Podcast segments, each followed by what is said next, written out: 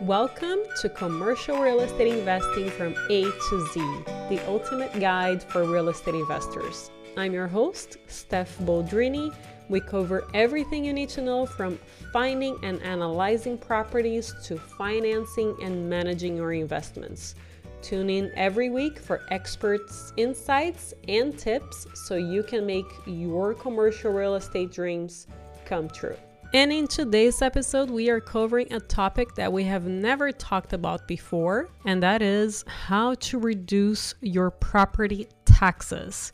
We're going to talk specifically about how to reduce them when prices are going up and properties are getting assessed at a higher value, as well as when the economy is not doing well and prices are going down. Also, how often should you appeal to get your taxes reassessed? And how are tax consultants paid?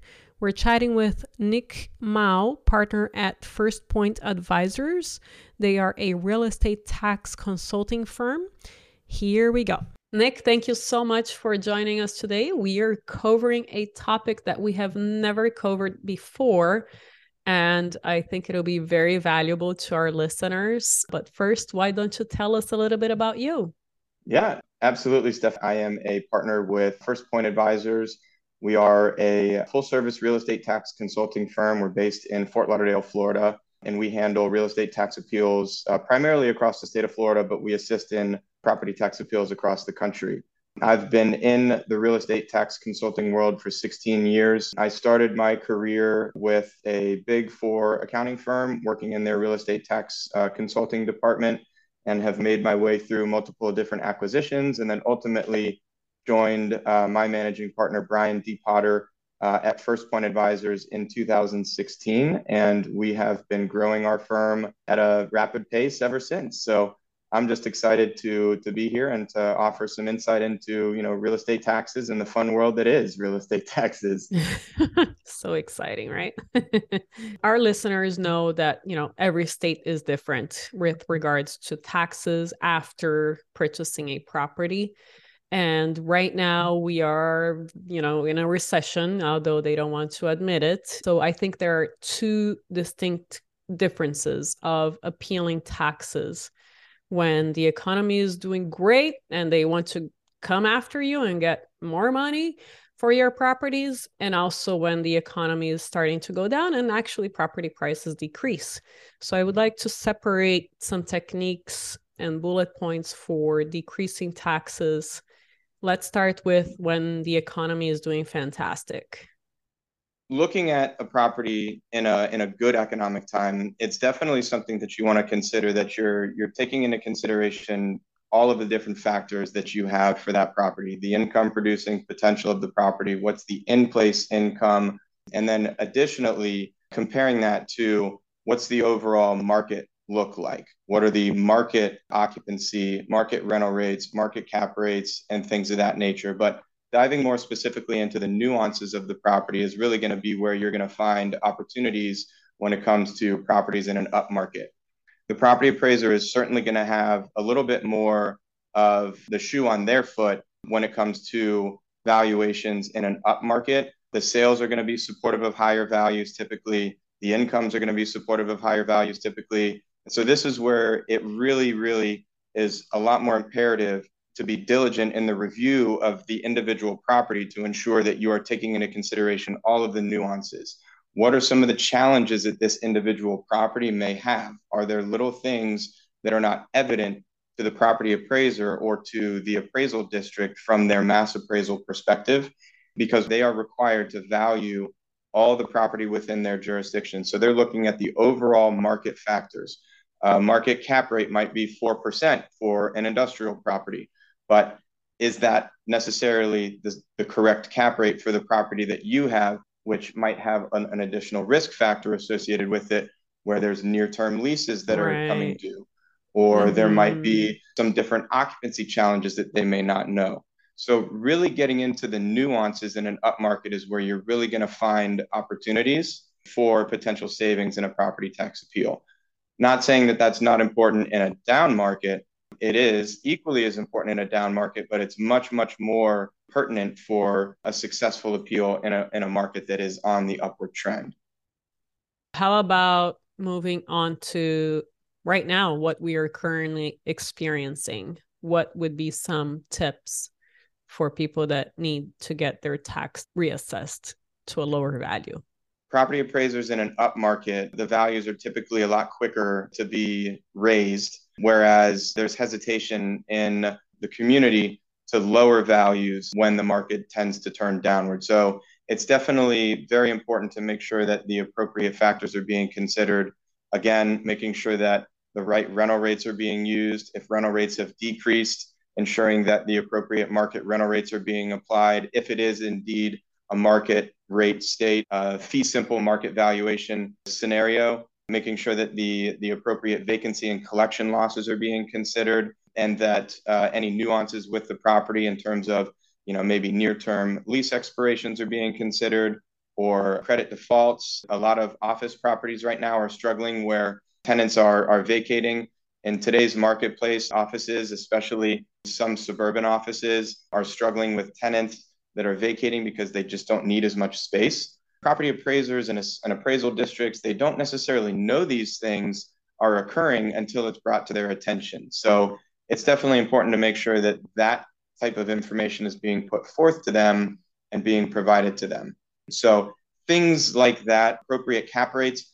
And one thing that we're kind of seeing in this market, and, and Stephanie, I don't know if you've seen this, but just in general, sales velocity has slowed dramatically across a lot of property types in the commercial real estate world. And one thing that is a challenge with that is data. So having good data becomes a challenge, right?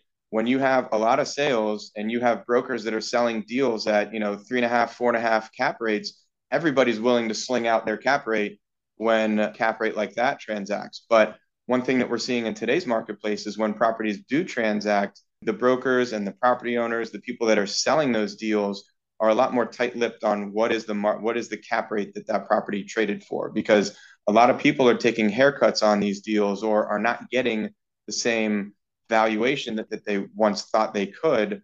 Um, and so they're not releasing that information as much. And so data has become a lot more difficult. And one thing that you can do is to rely upon building cap rates through the weighted average cost of capital or an equity dividend rate or looking at the debt service coverage ratios and different things like that to try to come up with an, an accurate estimate and support for the positions that you're taking in your property tax appeal. So I know that some states like Texas, they cannot look at the sales price of a property. Do the techniques vary if someone owns property in multiple states? How would you recommend them approaching it? The methodologies are different just about in every state. There's really no two states that are just alike. And as you mentioned, Texas, Texas is a non-disclosure state. And so when a deed is filed and a property is transferred, it's not a requirement to disclose what that purchase price is. So the, the appraisal districts don't necessarily have that data at their disposal. They may have access to CoStar or to Trepp or other types of data sources, but they don't necessarily have the same type of data that a lot of other states like Florida have or other disclosure states have. So those methodologies are definitely going to differ a couple of things that I would say are very important for a property owner to ask themselves or to ask their consultant is to really understand the overall process of the valuation. How does the property appraiser value the property within their jurisdictions? What is the timing of those valuations? What is the date of value? When does the value notice come out?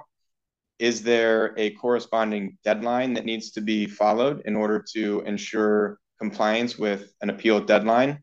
In most jurisdictions, when a value notice is released, there's typically a countdown to a deadline, whether that's an informal appeal deadline, an administrative deadline, or a court type related deadline. There's usually a deadline that's associated with that value notice being released. So, setting an overall business plan for your portfolio is important and working with your consultant to understand what the process looks like. Is it an informal process that's followed by an administrative process? Is it just an administrative process? Is there an opportunity after that administrative process for a lawsuit? And is that lawsuit in your typical judicial system or is it in a tax court? In some jurisdictions, there's data requirements, submission requirements for certain data. For instance, in Connecticut and in Maryland, there's a requirement for your income and expense statements to be submitted to the property appraiser or to the appraisal district um, in order to be in compliance. And if you don't, there can be a penalty that's levied against the property owner in the form of a penalty uh, on the real estate tax. So that's also something that's very important to consider. In addition to how frequent is the valuation done? Is it an annual revaluation? Is it a biannual yeah. revaluation like in Colorado? Is it every four years? So in North Carolina, it's at least every four years, no longer than every seven. And I know in certain jurisdictions, they're actually looking to shorten that down to two years. So, really having an understanding of the overall way that the property tax system works is very is a very important thing for you as a property owner to understand, but to also finding a consultant to work with that can help you with those things. I want to hear an example that you're super proud of. Walk us through that one property that you managed to reduce taxes for, and what was the percentage that you were able to reduce it by? It was uh, a scenario where there was a, a purchase of an, an entire hospital system that involved multiple properties, business value, all kinds of different things.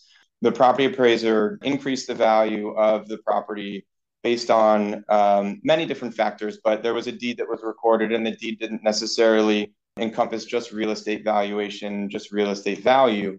And so the valuation of that property was was changed, call it from 10 million to 60 million. In the appeal process, hospitals are, are complicated properties just in and of themselves. There's a lot of different things to, to consider. Um, and this was an older property, and, and the methodology that was used was the cost approach. For special use properties, you know, the cost approach is a lot of times the, the most valuable or the most relevant valuation methodology to understand what the bricks and sticks are worth. What is the real estate worth?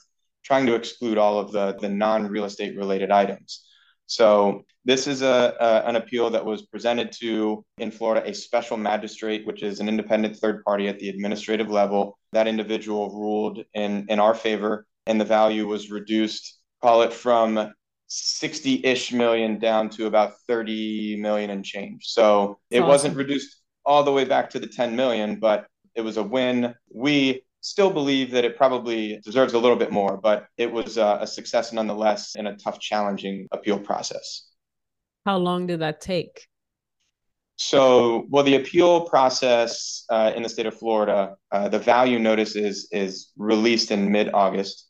Uh, the appeal has to be filed within 25 days, and then from that point, we get scheduled for our hearing. And so, once we're scheduled for a hearing and, and really after the the appeal is filed the valuation process begins but ultimately we're working on the cases as they as they come up. And so the valuation process for us on this particular property was probably a couple of weeks of you know work of research and site inspections and um, you know discussion with the client and different things like that. And then ultimately submitting that information within the time frame that's required because there's ultimately time frames that are required with that process to ensure uh, that the evidence that you're presenting is going to be viable and is going to be able to be presented at the at the actual administrative value adjustment board hearing.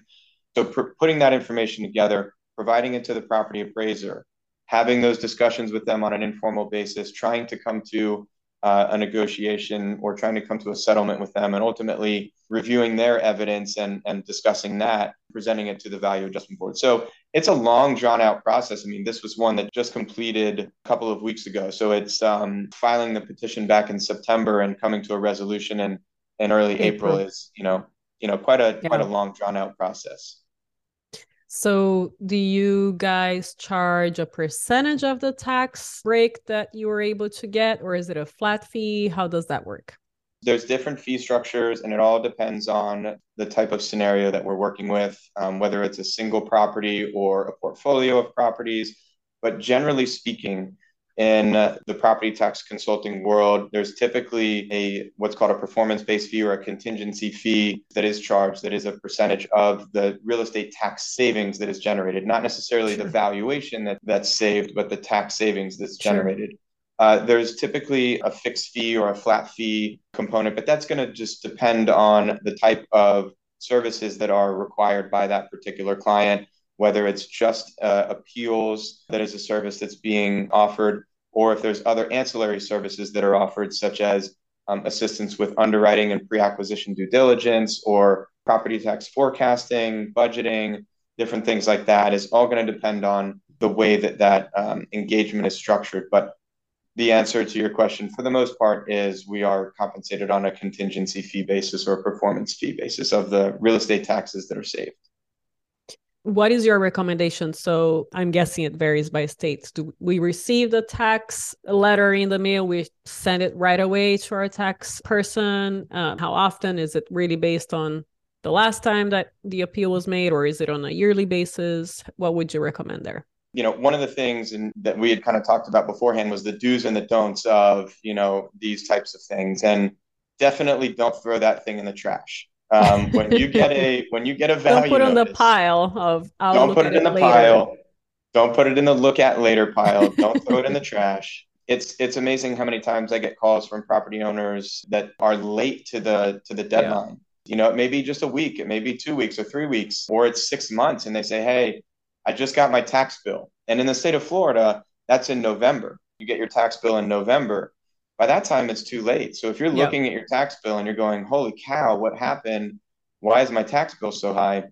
It's unfortunately too late to file an appeal in that in that circumstance. In relation to say Florida, that date that the notice is mailed out is mid-August, and that starts the 25-day window in which we have to file an appeal to protect your right to challenge that value that's as of January 1st of that year. For 2023, we're looking at a data value of January 1st, 2023. The notice comes out in August. The appeal deadline is in September.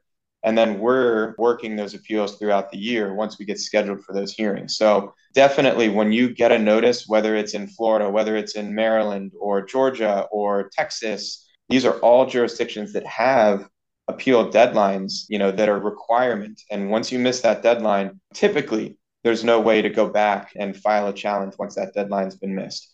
In certain circumstances, you can skip the administrative level and go straight to court.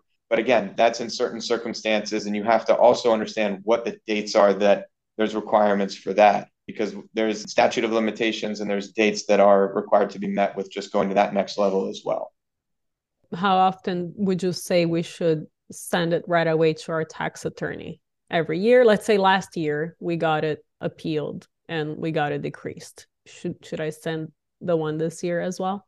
I would say yes. Generally speaking yes. In some areas there's on cycle and off cycle appeal opportunities. In some circumstances like in north carolina um, the revaluations are every four to seven years. And if you appeal it in you know year one that value is going to hold over the period unless there's changes in the property such as new construction or things of that right. nature. But typically in a multiple year valuation where it's not an annual revaluation that is going to hold. But a lot of jurisdictions around the country are annual revaluations. And so if you're not sure I would recommend consulting with your real estate tax professional, whether it be a consultant like myself or an attorney, Um, if it is required to be an attorney in that particular jurisdiction. The last thing you want to do is put that thing in this look at it later pile. When you look at it later, past that deadline, and there's not much that you can do, unfortunately. Do you guys do residential as well or just commercial? So our, our primary focus is commercial. We do handle some high-end residential throughout the state of Florida, but our, our main focus is going to be on the commercial side. And if I don't have a particular answer, odds are that I know the good person um, that we can leverage to to find a, a, a good answer for the question. Is there anything else that we have not covered that you think is important for our audience to know? One one thing that that I would say as a commercial real estate investor, and I and I know you've probably mentioned this on your on your podcast in prior episodes, is just really understanding the nuances from a high level perspective, right? You are a commercial real estate investor your role is to find the deal, underwrite the deal, and to understand, you know, what the income producing potential of that property is and determine if that is an investment that suits your needs, right? your your role is not necessarily to be an expert in the real estate taxes and to understand all of the minutia of real estate taxes and what are the things to look for and that's why you know i do think it's important for you and for your listeners that are involved in the commercial real estate world to be well versed enough to understand the important pieces that they need to know finding a real estate tax consultant or an, a, an attorney that you like and that you trust with your properties and that can set a plan for you along with your investments to ensure that you're being monitored. And the other thing that I would say is as an investor, it's definitely imperative to ensure that you understand what are the real estate taxes going to do once you acquire a property. You don't want to assume that the the taxes of your investment are going to remain the same as what the prior owner was paying because that's certainly not the case in most jurisdictions. So definitely imperative to understand and work with a professional on the front end of a deal so that you're accurately budgeted and you're not kicking yourself later down the road when you get that real estate tax bill saying, Holy cow, I didn't forecast for this. How am I going to pay for it? Have you seen people lose properties after closing because of that? I've seen people struggle with properties very much. Not necessarily have I got an example for you where somebody lost a property specifically for property tax. I think if we go back to the residential bubble back in the early 2000s into 2007, 2008, those were circumstances where people were paying lots of money for properties and the property tax bills were getting revalued upon upon their acquisition and they were certainly not uh, able to afford those the return on your investment can can definitely be impacted by real estate tax bill that you're not expecting if you're forecasting that accurately it may be something that you reconsider a potential uh, offer on a property or looking at how it's going to um, impact your your bottom line figuring out where some of the other areas that you can cut costs and understand exactly what that opportunity is to to make that the most successful investment that you can Nick, thank you so much for joining us today. I really appreciate all of your great insights. How can our listeners get in touch with you? Yeah, absolutely. So you can reach me at my email address, which is n period mau at first dash point with an e dot com. Simple, easy email. Um, and my uh, phone number is uh, 954 906 8066. You can just look for me on, on LinkedIn. So our website is www.first-pointe.com. So first-point with an e.com. Nick, thank you so much. I really appreciate your time.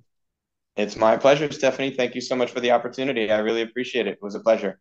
And this is for our Bay Area listeners. We are going to be having Fannie Mae's chief economist come give his economic forecast on June 8th at 6 p.m. I'm going to put the link under show notes. This is a very timely event. He's going to be talking about bank failures. Are the interest rates going to keep going up or not? And what are the consequences of that? I will put the link under show notes. I look forward to seeing you there, and I will see you next time.